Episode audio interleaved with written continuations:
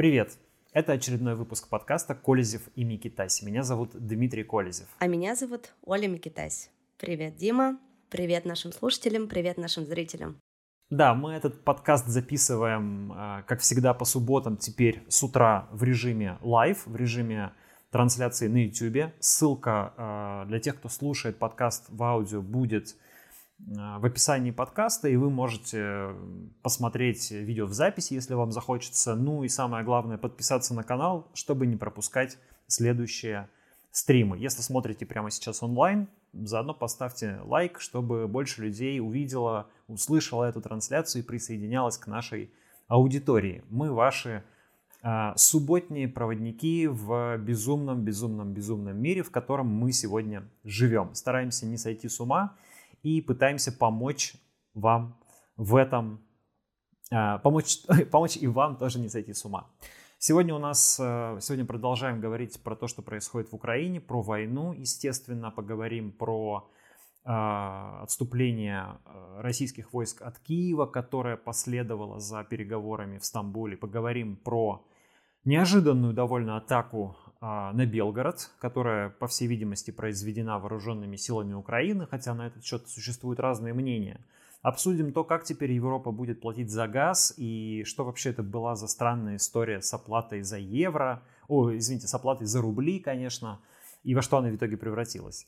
А, ну, может быть, э, еще успеем коротко поговорить про результаты соцопросов о поддержке действий вооруженных сил в Украине. Вот я видел, приходили вопросы про интервью, которое дала та самая бер... девушка, которую фотографировали беременным, беременной в роддоме в Мариуполе. Теперь она дала а, интервью, и это интервью активно распространяют российские, как бы пророссийские телеграм-каналы, проправительственные а, как бы доказывая, что, мол, э, вся эта съемка была какой-то там фейковой, не настоящей, но если это, в общем, интервью посмотреть, то выясняется, что ничего такого девушка не говорит.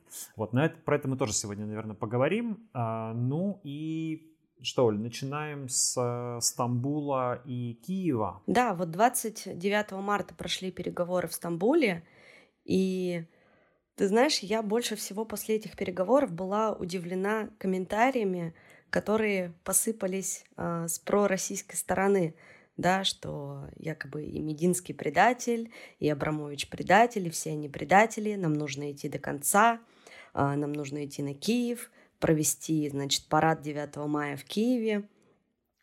И э, договорились о том, что будет отвод войск э, от Киева от, э, в Черниговском направлении, но по факту сейчас э, прошла почти неделя, и особой динамики а, я там читая новости и разные площадки не увидела. А, ты увидел динамику? Что-то пошло в каком-то положительном русле после этих переговоров? Но смотря что считать положительным руслом, во-первых, что касается реакции, которая последовала с российской стороны, вот эти комментарии типа «давайте дойдем до Киева». А, как же можно сейчас отступать? Эти комментарии, собственно, ну вот их главным спикером был один человек с российской стороны, это Рамзан Кадыров, который от своего имени в телеграм-канале еще в начале переговоров в Стамбуле сказал, что переговоры эти не нужны, сейчас им не время и не место, что надо сначала, мол, на, закончить начатое, а потом вести какие-то переговоры. Потом он сказал, что, а, значит, Мединский вообще ошибся, что а, никакого там отступления быть не должно, вообще ну, нужно воевать до конца. Ну вот все, что ты проговорила, типа вот дойдем до Киева. А, но, собственно, больше каких-то влиятельных спикеров, которые бы вот это повторяли, их нет. Есть вал комментариев в телеграм-канале Маргариты Симонян, которые все э, увидели сами или посмотрели на скриншоты, ужаснулись, типа, о боже, что думает глубинный народ. Ну, друзья, какой же это глубинный народ?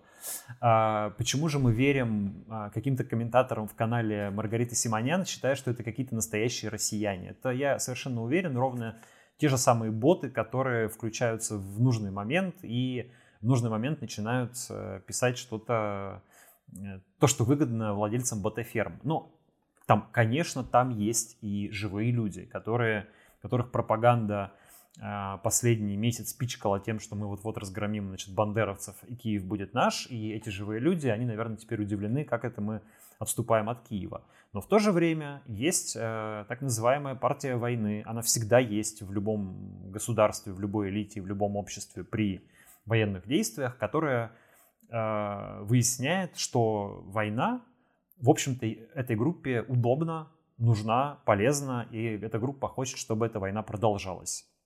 Кто-то, как Рамзан Кадыров, чувствует, как он начинает невероятно расти, потому что, собственно, его главные компетенции, его главный как бы, профиль в российском государстве – это профиль вот такой воинственный, да, и а, мы слышим по комментариям Владимира Путина, по таким очень добрым и отеческим, что то, что нравится, что то, что делает Рамзан Кадыров и то, что делают кадыровцы в Украине, очень нравится Владимиру Путину. Причем мы знаем, как информация приходит к Владимиру Путину, да, по каким каналам примерно, то есть насколько он там отрезан от э, интернета, от э, разных источников информации. Можно предположить, что Путину нравится то, что ему рассказывают про кадыровцев. Что там на самом деле делают кадыровцы, так ли они а, доблестно воюют, как рассказывает Рамзан Кадыров, или как говорят украинские пропагандисты. А, тиктоки. Да, они являются тикток-воинами. Значит, э, ну, наверное, истина где-то посередине, предполагаю, да. Но вот э, Владимиру Путину докладывают что-то, ему это нравится, он хвалит Рамзана Кадырова. Рамзан Кадыров получает новые полицейские звания.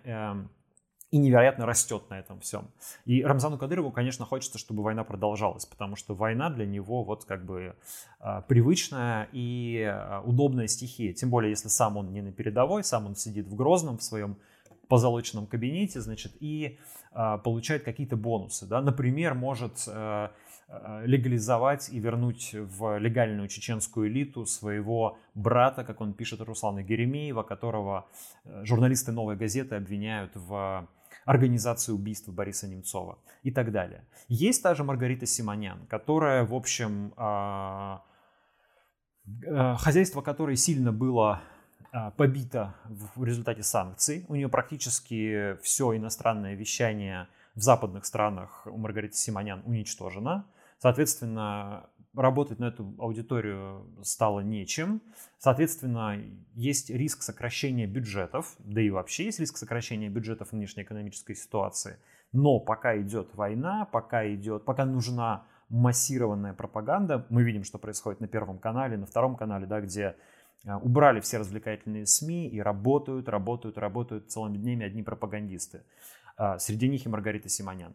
Вот, то есть пока идет война, а, у пропагандистов будут большие бюджеты. Им тоже невыгодно, чтобы война заканчивалась. Там а, Евгению Пригожину, скорее всего, невыгодно, чтобы война заканчивалась, потому что, значит, там есть э, частные военные компании, которые, вероятно, как говорят, пишут СМИ, с ним аффилированы, и ему, наверное, выгодно для того, чтобы в этих компаниях а, на них сейчас был спрос, ну и так далее. Есть люди, которые в этом заинтересованы, и они всячески пытаются продать в первую очередь, конечно, Владимиру Путину идею того, что войну нужно продолжать. И эти комментарии а, из канала Маргариты Симонян, я уверен, лягут папочками, в, том числе, э, в папочки, в, в том числе, которые приносят Владимиру Путину, со словами «Владимир Владимирович, вот что Россия думает... поддерживает, да. Конечно, глубинный народ не простит вам, если вы а, сейчас отступите от Киева, потому что обратите внимание, что пишут эти люди. Они попытаются попасть в больную точку, что мы разочаруемся в Путине, мы ему этого не простим, если он э, сейчас даст приказ на отступление. То есть это шантаж Владимира Путина откровенный.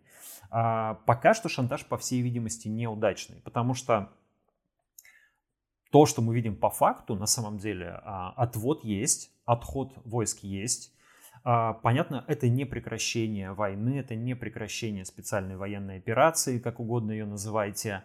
А, это перегруппировка сил, но тем не менее а, захват Киева, по крайней мере на сегодняшний день, из актуальной повестки украинской войны вычеркнут. Это не значит, что он не может туда вернуться когда-нибудь, но вот в настоящий момент сделать этого не удалось. И не только а, значит, Владимир Мединский и Роман Абрамович, так называемая партия мира, которая там старается на переговорах, выступают э, за то, чтобы российские войска отходили от Киева и за то, чтобы как-то стороны двигались к миру. Нет. На этих же переговорах участвует замминистра обороны Фомин, который говорит это же самое. А до этого, извините, э, замначальника генштаба э, Сергей Рудской, а после него э, появившийся из небытия Сергей Шойгу, все, в общем-то, говорили то же самое, что мы сокращаем военную активность на Киевском и Черниговском направлениях и переносим основную военную активность на Донбасс.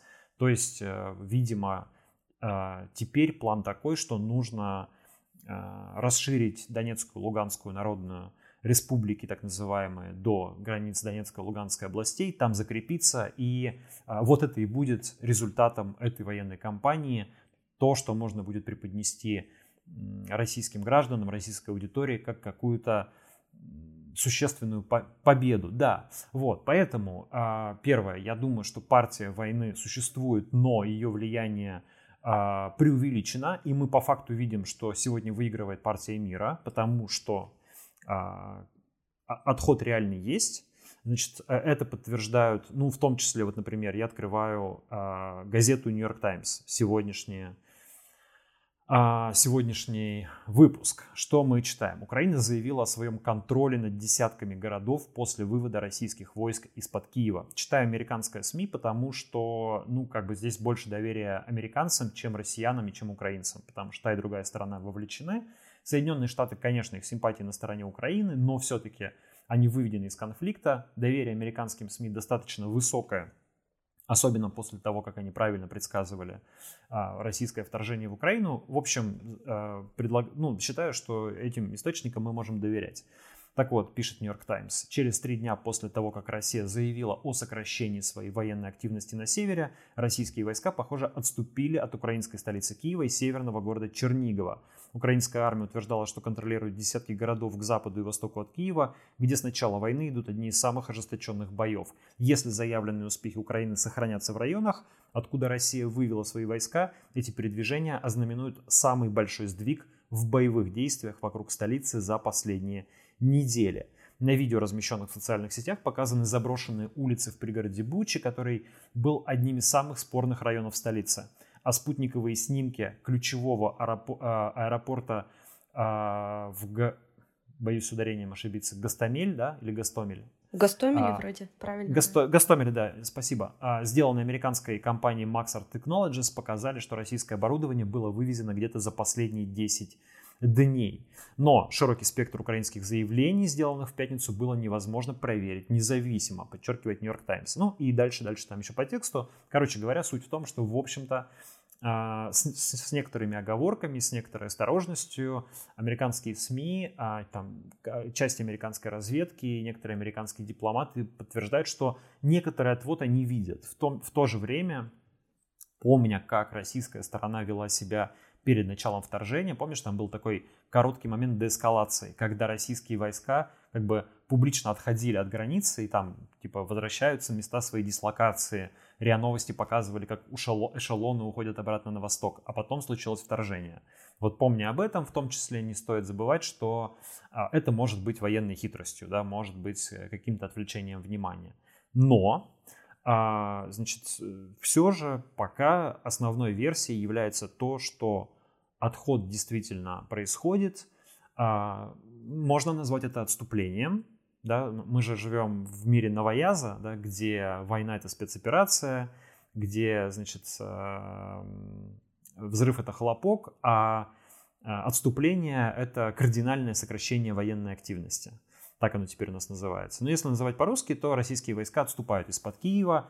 Этому много причин, и мы говорили об этом в предыдущих выпусках. Но самое главное, собственно, это то, что российские военные не смогли добиться желаемых результатов военным путем. То есть они не смогли взять Киев, они не смогли прорвать украинскую оборону, они не смогли закрепиться на там, тех плацдармах, на которых хотели закрепиться, они столкнулись с невероятно ожесточенным сопротивлением, они погр... эм, получили кучу проблем из-за ошибок э, логистики, планирования и командования.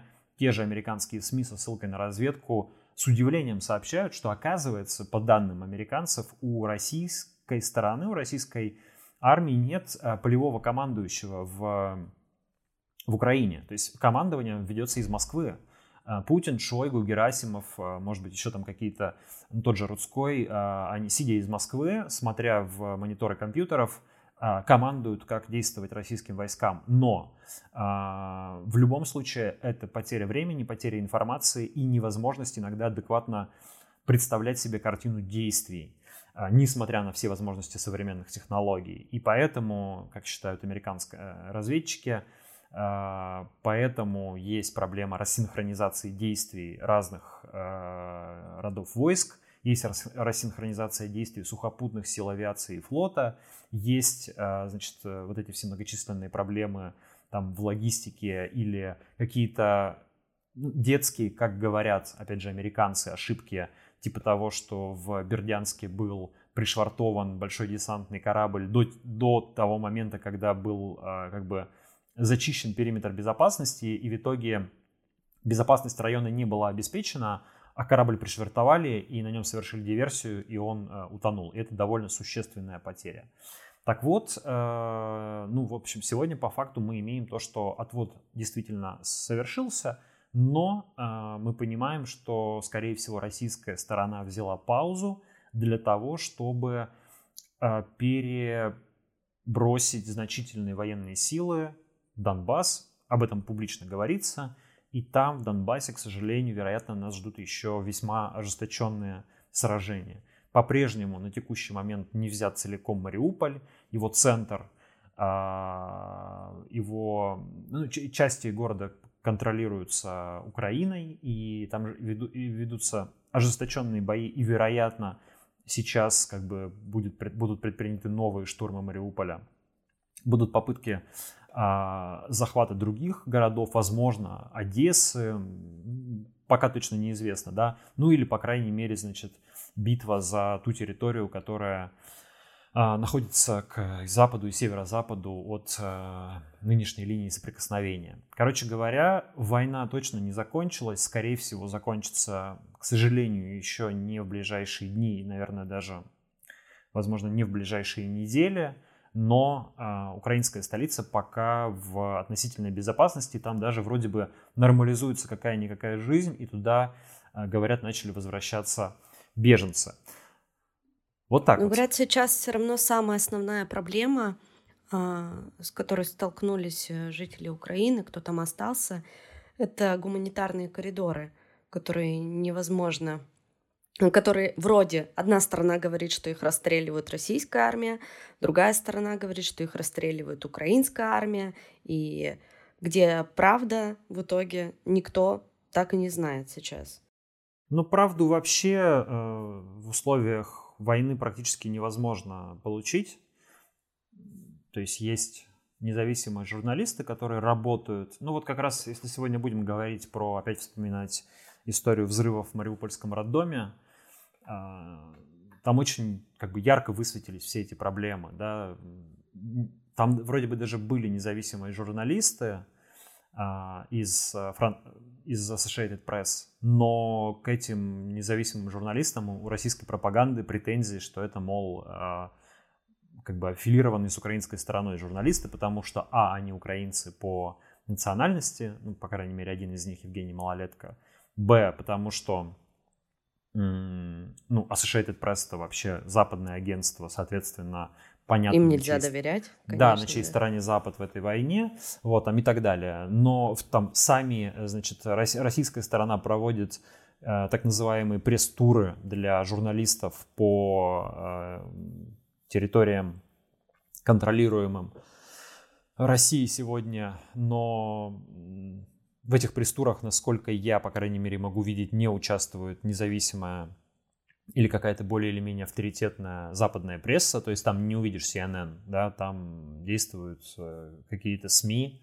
по крайней мере, из того, что я видел, может быть, я ошибаюсь, поправьте меня, те СМИ, которые так или иначе аффилированы либо с Россией, либо, с, э, либо представляют страны, там, довольно лояльные России и так далее. Но ты даже прочитал этот э, текст этих журналистов в нашем подкасте на прошлой неделе. Есть такой твой моновыпуск, где ты зачитал да, эту статью. Да, это текст, э, который публиковала «Медуза», где эти журналисты рассказывают о том, собственно, что с ними произошло. А, и, наверное, в завершении истории про отвод российских войск от э, Киева хочу зачитать еще пост российского журналиста, военного корреспондента издательского дома «Комсомольская правда» Александра Коца, ну, как бы человека, которого считают а, ну, таким пророссийственным и очень как бы про военным корреспондентом, который работает э, рука об руку с э, российской армией, где он как бы с горечью говорил про отвод, отход от э, Киева, такое, ну, нечто вроде выражения вот этого вот коллективного недовольства а, той части россиян или той части военных, а, которые разочарованы тем, что приходится отходить от Киева. Сейчас я... Ага, да, мы... Коц пишет, мы уходим из-под Киева. Долго не мог подступиться к этому посту. Сначала потому, что во время... Сначала потому, что во время боевых действий существуют определенные правила распространения информации – Потом потому, что не мог найти ответы на вопросы, которые задают подписчики и которые я задаю себе. Когда стали появляться фото жовто-блакитных флагов, там, где мы были еще несколько дней назад, отрицать очевидное стало бессмысленно. Мы уходим из-под Киева, отводим свои подразделения за ленточку. Я не политик и не генерал, у меня нет всей картины перед глазами, я не знаю, почему было принято такое решение – я репортер воюющей страны, и все эти полтора месяца я был с моей армией. И я горд, что мне выпало сначала честь освещать героические бои под Мариуполем, потом под Киевом. А, я был, опять забыл ударение, в Гасто... Гастомеле и жал, и жал руки настоящим русским богатырям. Никто и ничто не отберет у них их подвиг и не обесценит. Их не смогли взять в бою. Это уже в истории как и Приштинский десант, который потом тоже ушел из Слотины. Война только начинается. Потом будем разбираться, кто прав, кто виноват. Надо делать выводы и идти дальше, до конца. Я остаюсь нашей армией, поддержите ее сейчас. 3 миллиона просмотров практически в этой публикации в Телеграме. А, характерно, что звучит слово «война», ранее как бы запрещенное. А, характерно, что человек, который находится рядом с российской армией, понимает, в общем, чего она ждет и чего она хочет, пишет, что война только начинается. Но, опять же, а, что такое российская армия? Да, наверное, неправильно говорить об этом как о каком-то едином целом. Да, пропагандисты в этой российской армии, к которым относится и Александр Коц, а, ну, наверное, хотят, чтобы война продолжалась. А, да, наверное, этого хотят э, какие-то генералы отдельные, или этого хотят э, те люди, которые зарабатывают сейчас деньги на этой войне. Но что касается простых военнослужащих, что касается младших, средних офицеров, да и некоторых э, высших офицеров, я думаю, что есть очень разные точки зрения. И как показывает история, среди военных чаще всего находятся самые главные пацифисты, особенно среди тех военных, которые уже побывали на войне, поняли ее э, бессмысленность и циничность и лицемерие э, войны и поняли, что, в общем, люди погибают за какие-то очень абстрактные политические, геополитические в данном случае идеи и э, концепты, которые вообще никакого отношения подчас к реальной жизни не имеют, а люди тратят свои настоящие жизни, гибнут, проливают кровь, калечатся, а, умирают молодыми и уходят молодыми, родившись при Путине и погибнув при Путине. И объяснить это, значит, какими-то какой-то геополитикой в духе того, что вот мы сейчас покажем Соединенным Штатам Кузькину мать и наша страна будет развиваться независимо, на самом деле довольно сложно. Вот. Э, люди, которые соприкасаются непосредственно с войной, часто это понимают. Тут еще 31 марта же Путин подписал указ о весеннем призыве. Хотят призвать 134,5 тысячи человек. Но якобы обещают, что они не будут направлены в горячие точки. Хотя до этого Министерство обороны подтвердило, что срочники были на Украине которые были призваны буквально пару месяцев назад. Да, там есть э, эта проблема знаменитая с э, срочниками, которых принудительно переводят в контрактники, и они вроде как бы становятся не срочниками, отправляются в Украину, хотя многие из них, конечно, этого вовсе не хотели и не желали. Естественно, призывом обеспокоены а, в первую очередь матери и родственники ребят, которые сейчас пойдут в армию. Призыв, конечно, проводится каждый год, то есть в, и в, этом, в этот раз он даже вроде бы чуть меньше, а, чем обычно, что должно, наверное, успокоить общество. Но вот э, очень хороший тест на то, как вы на самом деле относитесь к военной операции в Украине, да, то есть... А, Готовы ли вы туда отправить своего ребенка? Конечно, да. Готовы да, ли которому вы, что только ваш исполнилось 18 лет? Сын, да, значит, завтра уйдет в армию и через месяц окажется а, в боях а, где-нибудь там под Северодонецком. Если останется в живых, то потом придет какой-нибудь генерал к нему в больницу, да, и как в этом видео, от которого у меня просто глаза на лоб полезли, сказали парню без ноги, что надеюсь, что ты скоро встанешь на ноги.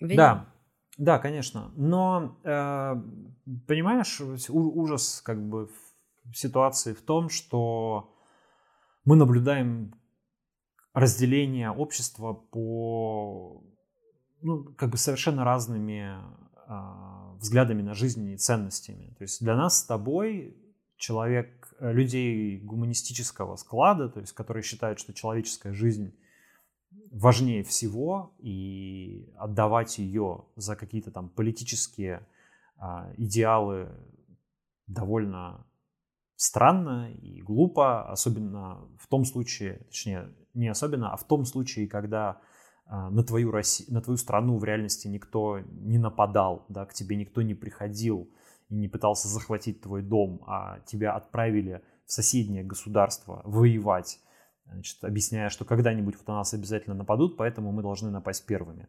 Вот э, ну, в нашей с тобой голове не укладывается, что можно за это отдавать руки, ноги и свою жизнь.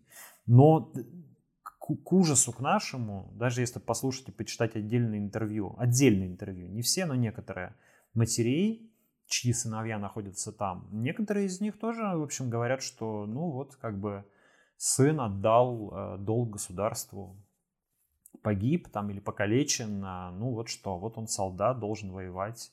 Это и матери говорят. И э, в интервью, э, ну вот помнишь, есть эти комитеты солдатских матерей, как раз накануне, накануне читал э, одно из интервью, они говорят, что это самое большое, может быть, страшное различие по сравнению с чеченской войной. Тогда матери а, боролись за своих сыновей и пытались спасти их, не дать их отправить э, на войну, поднимали какой-то общественный шум. А сейчас, ну, видимо, после 20 лет исправной работы милитаристской пропаганды, особого протеста матерей не видно и не слышно. То есть, да, отдельные матери выходят на пикеты, отдельные матери высказываются в СМИ, дают интервью, не боятся, но какого-то массового протеста вот это удивительно, и, если честно, неожиданное для меня, я признаюсь, э, свойство этой войны. Вот этого массового протеста мы не видим. То есть я был убежден, что, как и в предыдущие годы, как во, как во время чеченской кампании, когда пойдут э, гробы и похоронки, это при, приведет к, по крайней к мере... К волне возмущения какого-то. К волне возмущения, по крайней мере, родственников и матерей. Но мы не видим этой волны возмущения. В очередной раз, кажется, мы думали про... А, ну, наверное, ошибались как-то, иллюзии какие-то у нас были по поводу нашего общества. А оказывается, что наше общество вот э, сегодня устроено совсем по-другому, не так, как э, в 90-е. Оно и это готово принять, по крайней мере, пока что оно и это готово а, с этим готова смириться. Вопрос, конечно, в каком масштабе, но даже если цифры Минобороны реальны, там полторы тысячи погибших, это все равно немало, да. Но, скорее всего, конечно, цифры гораздо выше. А, и тем не менее, мы не видим этих, там, не знаю, 10 тысяч матерей, сестер, а, там, бабушек, дедушек, кого угодно, которые бы возмущались требовали остановить войну, говорили, что так нельзя. Нет, такого мы массово не видим. Ну вот ты знаешь, даже далеко ходить не надо. Моя там семья, где мнения разделились, да, ну, соответственно, с моим мнением вы в курсе. А, у меня есть младший брат, которому сейчас 11 лет.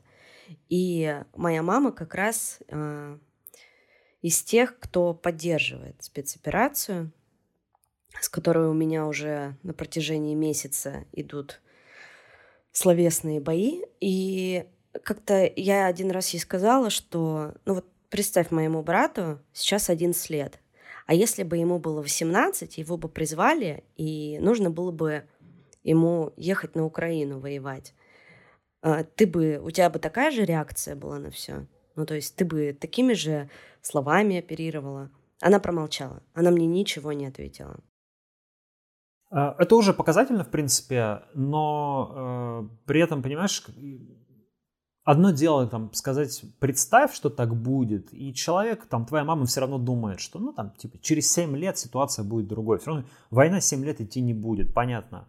Но если бы это была реальная ситуация, если бы э, ее сына вот там завтра могли забрать в армию, и послезавтра, условно, он мог оказаться на украинском фронте, ну, наверное, она бы могла действовать как-то по-другому. Мы об этом говорили в том числе с э, социологом Денисом Волковым, а, запись есть на моем YouTube-канале. Вчера опубликовал интервью. Мы с ним обсуждали результаты вот последнего опроса Левада-центра про то, что 81% россиян поддерживают действия вооруженных сил России в Украине. А, он повторяет, как и все социологи, он говорит, слушайте, но это то, что а, люди как бы готовы сказать. Что они думают на самом деле, мы все равно не знаем. А, это, что они думают на самом деле, можно пытаться выяснить в глубинных исследованиях, фокус-группах, в глубинных интервью, вытягивая из людей что-то. Вот как я говорил с той женщиной, которая поддерживает войну, примерно.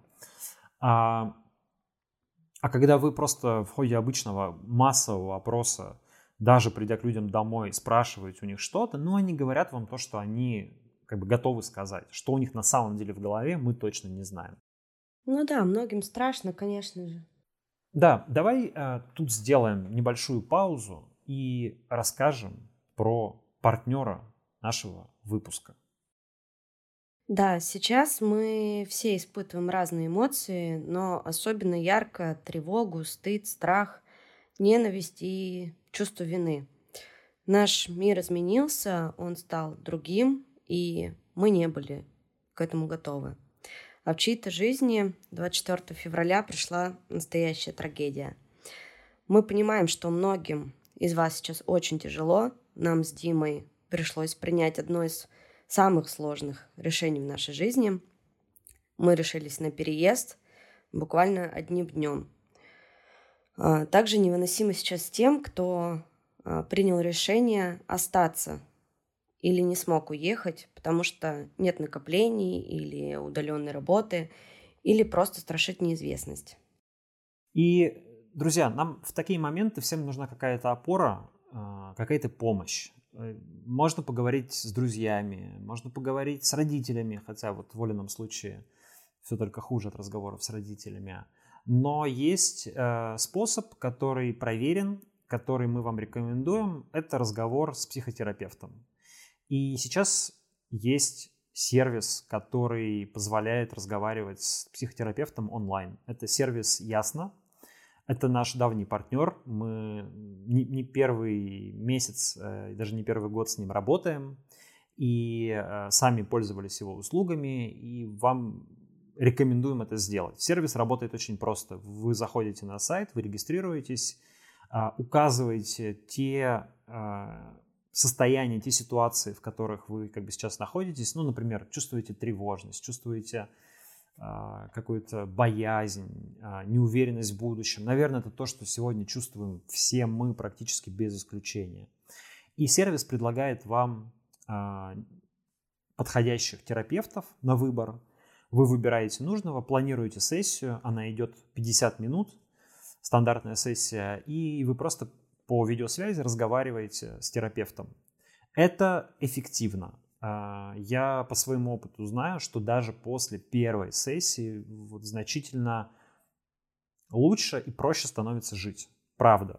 Если вы делаете это системно, раз в месяц, о, извините, раз в неделю или там даже два раза в неделю, то э, результат, правда, хороший.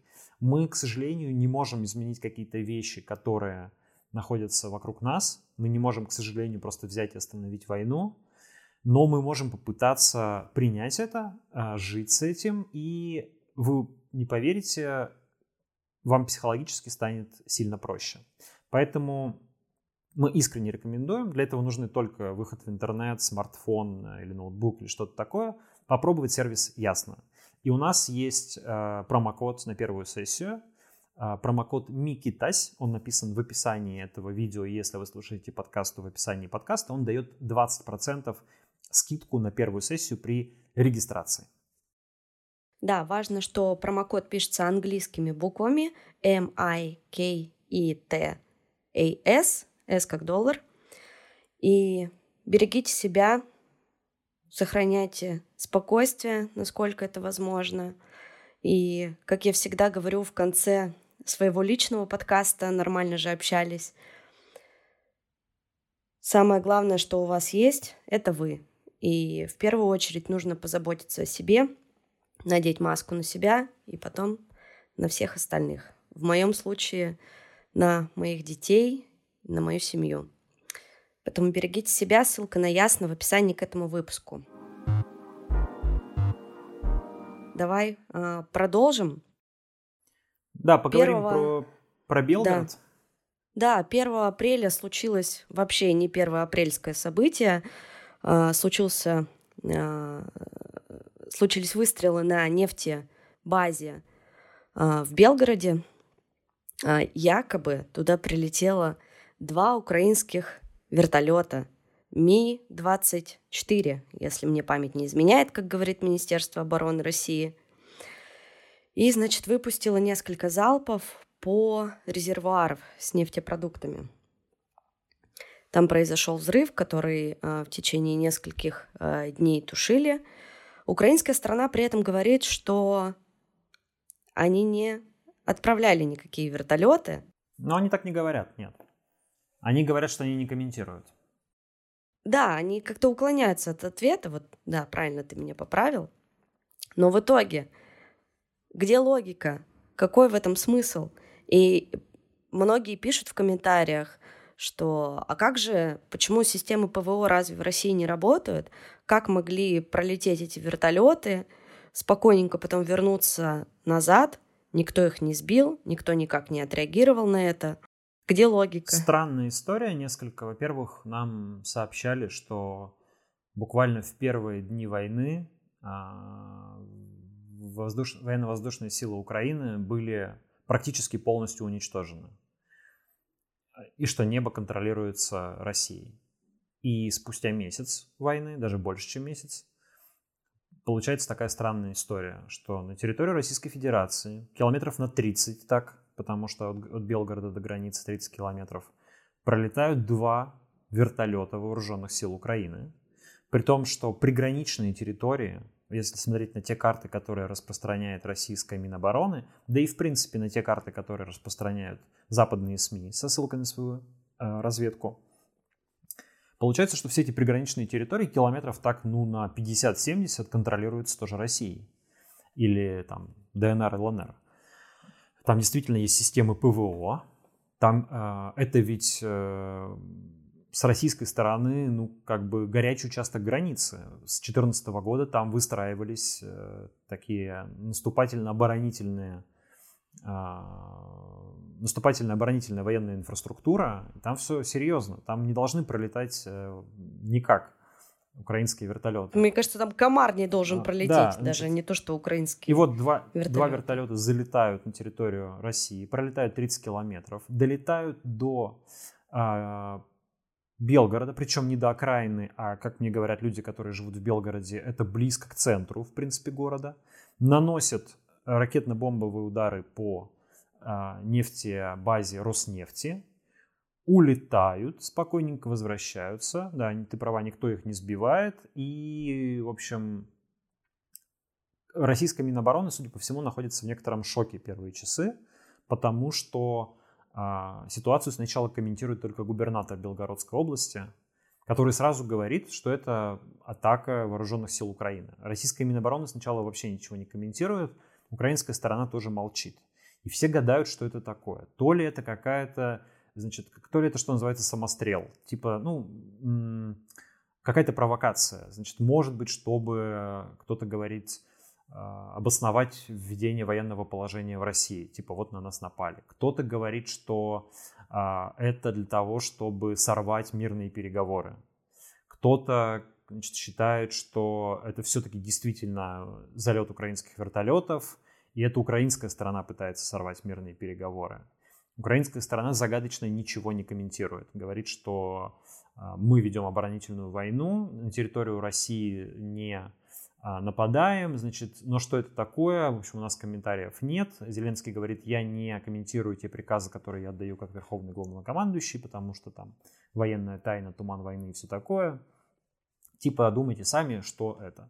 Спрашивают в чате, можно ли это сравнить. Вот действительно, некоторые сравнивают с бомбардировками Берлина 41 года. Там была история, когда а, советские бомбардировщики после начала войны а, смогли а, прорваться через а, линию фронта, долететь до Берлина и сбросить на него какое-то небольшое количество бомб, что не имело никакой военной а, никакого военного смысла, как бы функционального, да, но имело большой психологический смысл. На нас напали, мы отступаем по всем фронтам и терпим поражение, но мы в то же время смогли э, сбросить свои бомбы на Берлин, да, то есть мы как бы уже вроде и контратакуем.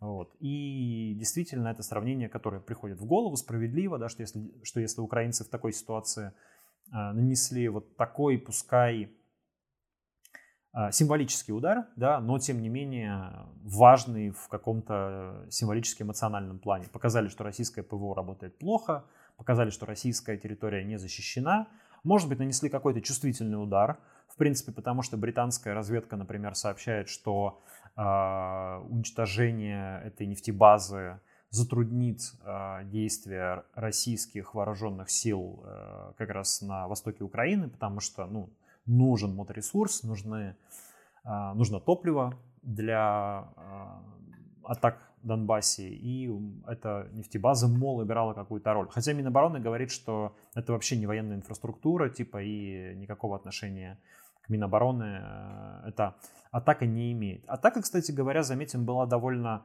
ювелирная в том плане, что не пострадали, никто не пострадал. Не пострадали ни мирные жители, ни э, военные, и не было никаких человеческих жертв. То есть это чисто такой вот как бы экономический ущерб. Некоторые пользователи в сети, ну, понятно, сейчас информацию никакую нельзя подтвердить, да, но те жители, которые э, в Белгороде живут, якобы засняли это все на видео, и вроде бы э, эти вертолеты похожи на российские вертолеты К-52, и где-то на них даже видна буква Z. То есть вот такие тоже разговоры есть. Но понятно, что в условиях войны проверить всю эту информацию невозможно, да, сказать тоже можно все что угодно. Но, по крайней мере, вот такое есть. А, не берусь э, как бы судить о типах вертолетов. Здесь, наверное, может быть какая-то экспертиза а, и ну, сильно сомневаюсь, что там видно какую-то букву Z, по крайней мере, ни на одном видео, которое я смотрел даже близко, там ничего нельзя разглядеть, какие-то смутные силуэты только. Ну и сильно сомневаюсь, что если бы это была провокация, то кто-то бы полетел с буквой Z э, осуществлять эту провокацию. Только если представить, что это украинские вертолеты, значит, нарисовали букву Z, таким образом коварно пролетели через линию фронта, принятые всеми за своих, вот, э, ну и нанесли удар. Но, наверное, я все-таки надеюсь, что российской армии существуют э, другие системы распознавания свой-чужой, кроме буквы Z, вот, что касается хотя бы э, воздушно-космических сил. Но российские военные сообщают, что, мол, вертолетам удалось преодолеть систему ПВО, потому что они шли на предельно низкой высоте, где их там сложно зафиксировать радарами. Я думаю, что жители Белгорода это не особо а, успокаивает, а, потому что вот, опять же, как мы говорили вчера с социологом Денисом Волковым, он говорит, что если раньше у людей был была фраза, ну, был такой нарратив, что типа, если бы не, главное, чтобы не было войны, то теперь он меняется на главное, чтобы не было войны на нашей территории. И э, до начала военной операции, точнее, извиняюсь, так вот, с первых дней, э, в первые часы даже военной операции этой, э, после нападения, с корреспондент Репаблика делал репортаж из Белгорода, где разговаривал с людьми, что они вообще думают про происходящее. И люди говорили что-то типа, ну, типа война будет где-то там, на Украине, как бы нас все равно вообще никак не коснется. А, несмотря на то, что 30 километров до границы, да, но привыкли, что там же ДНР, ЛНР, в общем, все как-то, видимо, контролируется Россией. А, хотя там близко Харьков, который украинская территория. Но вот теперь как бы получается, что война пришла в Россию, это уже не первые взрывы в Белгородской области, там были долеты снарядов, там были еще какие-то разрушения. Вот, теперь такая атака на российскую территорию. Но, насколько я слышу от людей, которые живут в Белгороде, пока это на них вообще никак не подействовало. То есть все равно люди живут обычной мирной жизнью, идут на работу, идут пить кофе, смотрят телевизор, по телевизору им рассказывают, что все в порядке, и как-то у людей пока не ёкнуло, по крайней мере в массе, что бомбить-то начали уже их. А, что уже российские города теперь а, оказались под ударами. Наверное, это неизбежная плата за начало войны, когда твоя страна втягивается, а, ну, по своей воле, конечно, втягивается, но тем не менее вступает в такую большую войну, нужно быть готовым к тому, что и ее территория в том или ином виде окажется под ударом. Это могут быть диверсионные вылазки, это могут быть теракты, это могут быть а, ну вот такие вот налеты вражеской авиации внезапные. А, ну, к сожалению, не нужно думать, что а, воевать можно только на чужой территории. Большая война полна разных неприятных неожиданностей. Вот в чате Максим Матвиенко написал, что все-таки два человека пострадали гражданских в Белгороде при обстреле нефтебазы. Да, извиняюсь тогда. Спасибо за уточнение, но значит так, да. Но погибших, насколько я понимаю, нет. Что такое, погибших что такое пострадавшие? Тоже ведь э, может быть по-разному. В принципе, мы там знаем и полицейских, которые пострадали от бумажных стаканчиков, тоже официально считаются пострадавшими. Но если там какие-то люди, конечно, тяжело пострадали, то мы, естественно, желаем здоровья и а, чтобы они шли на поправку. Ну что, поговорим еще про газ? Да, давай поговорим про газ. Э, что это? Я называю это такой историей большой зависимости. История большой зависимости Европы от газа, которую сейчас очень ловко манипулирует Владимир Путин. У тебя ну, есть подкасты там про психологию, про отношения. Многие сейчас вообще, я знаю, сравнивают э, Россию с э, с абьюзером. С абьюзером. Но это давно уже, По отношению было, ко да. всем, да, и к Украине, и к собственным гражданам, и к другому миру, можно сказать, что и к Европе, да. Европа, конечно, зависима от российского газа примерно на 45%. А, довольно сложно сократить эту зависимость. Если российского газа не будет вовсе, то это будет э, большим шоком для Европы, для европейской экономики, для европейских жителей. Это правда. А, ну вот, значит, эта странная история случилась, когда некоторое время назад Владимир Путин громогласно объявил, что теперь европейские поставщики будут платить нам за газ в рублях. Да, часть людей, я тебе сразу скажу, да, обрадовалась, что вот, э, ну, я именно про э, российское общество, да, там, что я читаю, какие источники, с кем общаюсь, такие, вот, круто, будут платить в рублях, там, так им и надо.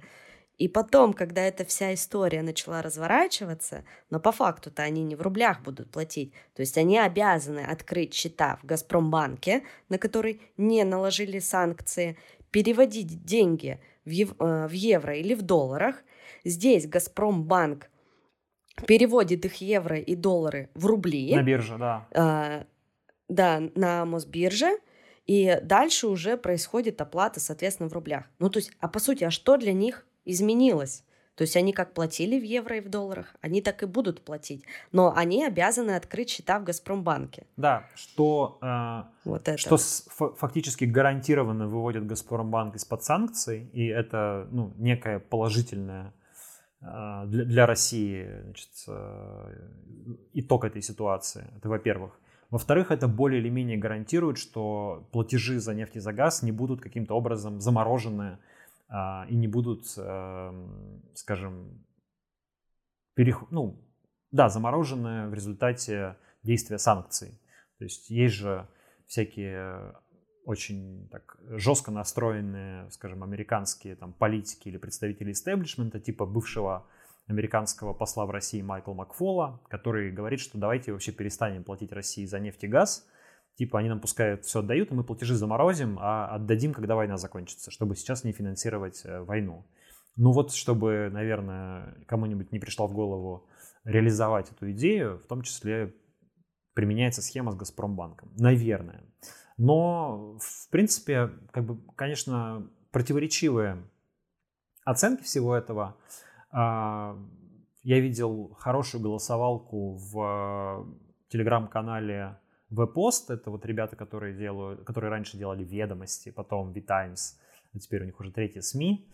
А, у них, как я понимаю, довольно качественная аудитория, и поэтому я, вот эту голосовалку а, воспринимаю как ну, такую довольно неплохую оценку со стороны как бы людей, которые там что-то более-менее понимают в бизнесе и в, и в, угу. Какие там и в деньгах, были да, там пунктики, были, там, там были такие варианты, сейчас я просто открываю.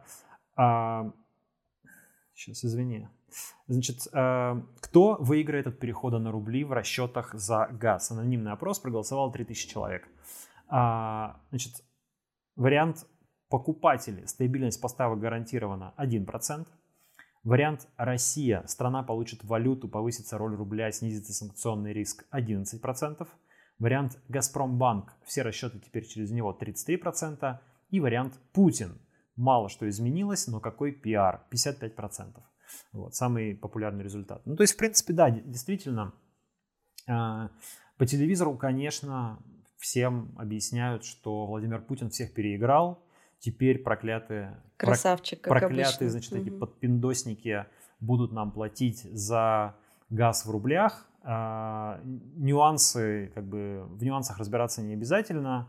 И я уверен, что гигантское количество людей теперь уверены, что значит, бедный, а, бедные Макрон и Шольц вынуждены ходить в обменники, обменивать свои никому не нужные евро на драгоценные рубли, приносить их Владимиру Путину, и Владимир Путин будет, так уж и быть, э, выпускать им немножечко из вентиля чуть-чуть э, российского газа драгоценного, без которого Европа вся скуку чтобы они там не умерли Скукожится и умрет. От холода. Да, так уж и быть, значит, они против нас, но мы, как бы, люди, в общем-то, не злобные, мы им, конечно, замерзнуть не дадим, хотя, а, ну, пускай теперь платят в рублях. На самом деле, конечно, все не так, платить они будут в долларах, но российским гражданам понравится. Это играет определенную роль а, для поддержания курса рубля, конечно. В принципе, и сейчас 80% валютной выручки по распоряжению а, ЦБ, если я правильно помню, а, экспортеры должны продавать и переводить в рубли. Таким образом, поддерживается высокий спрос на рубли, что отчасти объясняет рост курса рубля в последнее время.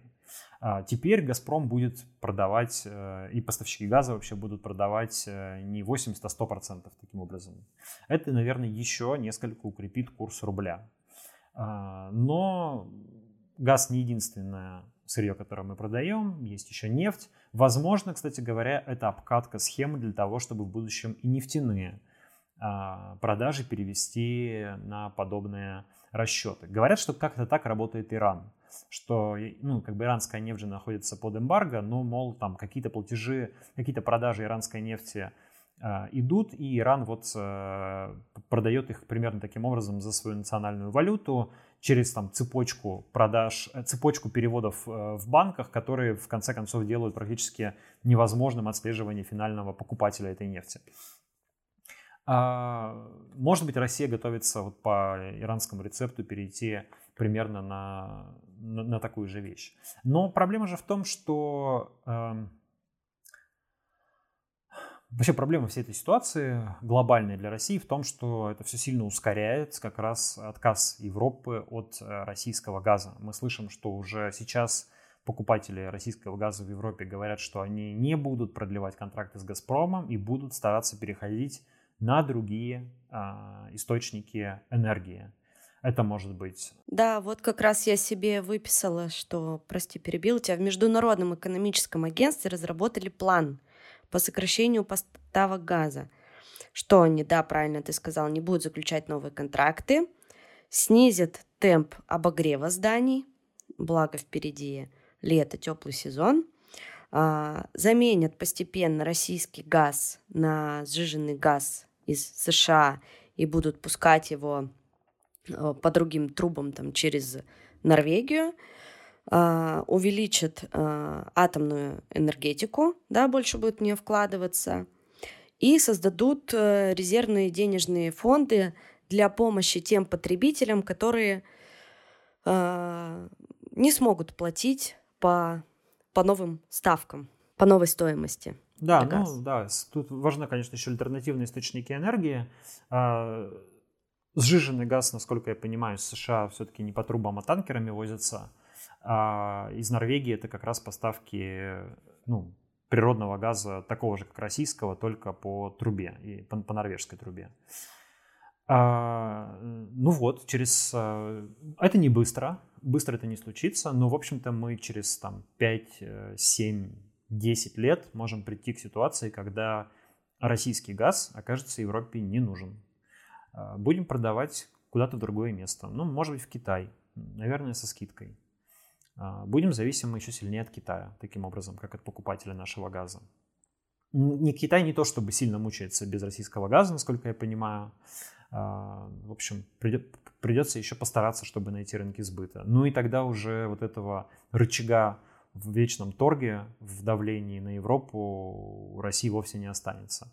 Но, в принципе, то, что Россия в итоге решила не настаивать там на каких-то, э, не выкручивать руки, так сказать, э, европейским своим партнерам и готова получать от них по-прежнему платежи в евро, подсказывает нам, что Владимир Путин на самом деле не очень-то как бы готов к тому, что Европа будет реально отказываться от российского газа.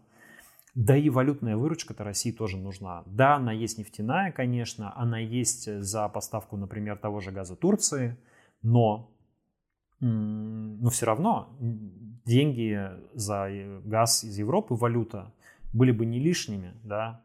Большевики продавали э, сокровища Эрмитажа, чтобы получить валюту, купить на нее технологии, купить на нее э, промышленные предприятия, развернуть их в России, таким образом э, поднять советскую экономику. А Путин говорит, что нам ваша валюта не нужна, дайте нам рубли якобы.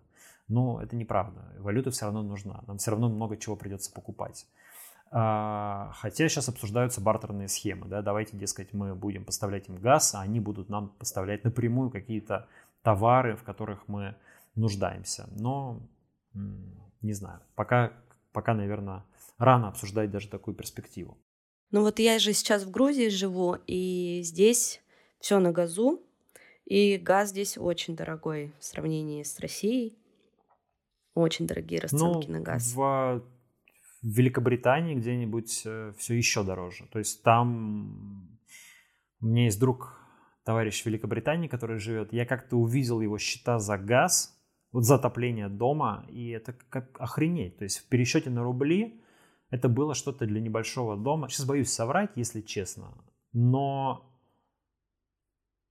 что-то было в месяц под 100 тысяч рублей. То есть если пересчитывать на рубли. Вот, для не очень большого дома. Это некоторое время назад еще.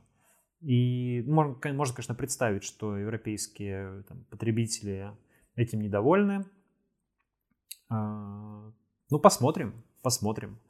Люди, которые верят в будущее Европы и верят в европейские ценности, говорят, что в конечном счете европейцы готовы доплатить а, сколько-то за отопление своих домов ради того, чтобы свобода победила. А чем дальше, тем больше противостояние в Украине рассматривается как противостояние свободы и несвободы. Свободного западного мира и несвободного российского мира, русского мира. А, ну, то есть примерно то же самое. Теперь э, это выглядит примерно так же, как э, Вторая мировая война, когда свободный мир, в который, правда, плохо вписывался СССР, но тем не менее, да, сражался с наступающей тоталитарной гитлеровской диктатурой. В принципе, примерно такой образ сегодня складывается в голове у европейских, у американских э, граждан. И, в общем, наверное, с таким образом люди могут быть, может быть, и готовы будут э, где-то подзатянуть свои пояса. Но это, конечно, будет мощным стимулом для развития альтернативных источников энергии, которые теперь, наверное, получат просто невероятное там, финансирование, имеется в виду разработки, э, и всячески ускорится процесс перехода на альтернативное топливо. Кстати, вот мы недавно в подкасте «Сколько денег на карточке» обсуждали разные платформы, которые сейчас появились и на которые э, люди идут, да, в, ввиду закрытия социальной сети на букву «И», мы сейчас ее так называем, экстремистской организации, которую нельзя называть. Да не, можно, можно. Про- просто вы должны оговариваться, что Инстаграм признан... Ну, Инстаграм — это соцсеть э, компании Мета, который, деятельность которой запрещена в России, и, и все. Да, ну вот, и ты знаешь, платформ-то все-таки нет. Вот мы с тобой еще до Нового года это обсуждали, и ВКонтакте, и Рутюб, и Япи, и все вот это прочее. На самом деле, такие слабенькие платформы, которые совершенно не готовы к тому потоку людей, который к ним пришел из Инстаграма, которые они хотят перетянуть из Ютуба. Не знаю, что они планируют со всем этим делать. У них даже сервера не исправляется, все виснет. В общем, печальная ситуация. Единственный, кто более или менее готов, это ВКонтакте и Яндекс. Дзен имеется в виду. Вот, поэтому там что-то как-то вроде бы живет, и, наверное, это им что-то принесло. А, что касается всего остального, то да, совершенно нелепый вброс про сеть Росграм, которую просто на, на коленке... И грустнограмм. Да, и тленограмм еще есть. Ну, это прикольно. А вот Росграм сделал достижение которого, что он а, однокурсник Павла Дурова. И да, все это, естественно, ну, прям не то, что сомнительно, а где-то даже смехотворно. Я пытаюсь сейчас зайти на Рутюб, и а, найти там канал Rush Today, например, посмотреть, сколько у них просмотров и сколько а, видео, потому что те скриншоты, которые я видел, они там какие-то очень смешные. Так, спецоперация Z, главные кадры 1 апреля. Арти на русском, на телеканале, ой, на сервисе RuTube. А, на сервисе RuTube что, нельзя посмотреть количество просмотров? Блин, там еще, по-моему, все ролики модерацию проходят. Ну, то есть на, наш подкаст там бы нельзя было разместить. Сто процентов. Там, по-моему, кто-то говорил, что будет опция, типа, зайти через госуслуги, и тогда можно без перемодерации, ну, чтобы товарищ майор тебя мог найти по паспорту просто в два клика. Вот. Да, слушайте, блин, оказывается, на Рутюбе нет просмотров количества. И я даже не знаю, сколько людей посмотрело спецоперацию Z. Там, естественно, нет комментариев. А, ну и у канала Арти на русском 46 тысяч подписок, э, что даже по сравнению с их ютубом как бы очень мало. Короче, пока не взлетает. Друзья, подкасты живы, поэтому а, подписывайтесь на наш подкаст, если вы еще не подписаны.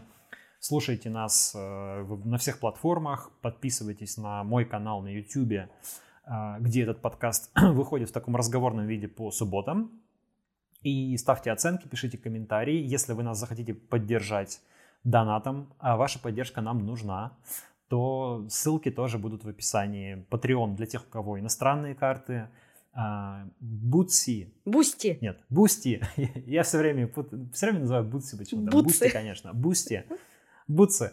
А, Бусти для тех, у кого российские карты. И э, Donation Alerts, по-моему, для всех видов карт э, это для разовых донатов. Ну, в общем, да и, наверное, в криптовалюте нас можно даже поддержать. Адрес, адресок мы вам оставим. Спасибо, друзья, что слушали. Оль, спасибо тебе за утренний эфир. Да, спасибо большое, рад была тебя видеть. А, в следующий раз встретимся также в субботу. Плюс Дима каждый будний вечер выпускает а, сводку основных новостей, которые произошли за день. Он о них рассказывает в подкасте. И некоторые выпуски некоторые стримы с экспертами он выгружает на YouTube, поэтому обязательно подпишитесь. Смотрите, эксперты классные были на этой неделе. Спасибо тебе большое за контент. Наш подкаст можно будет послушать на подкаст-платформах э, уже сегодня вечером. На всех, к сожалению, кроме Spotify, потому что он ушел из России. Э, здесь должна быть грустная мелодия. Я очень расстроена по этому поводу. Ну, всем спасибо большое. Оставляйте комментарии, ставьте звезды этому подкасту, чтобы как можно больше людей могли его послушать. Пока, Дима. Пока всем нашим слушателям. Увидимся через неделю. Пока.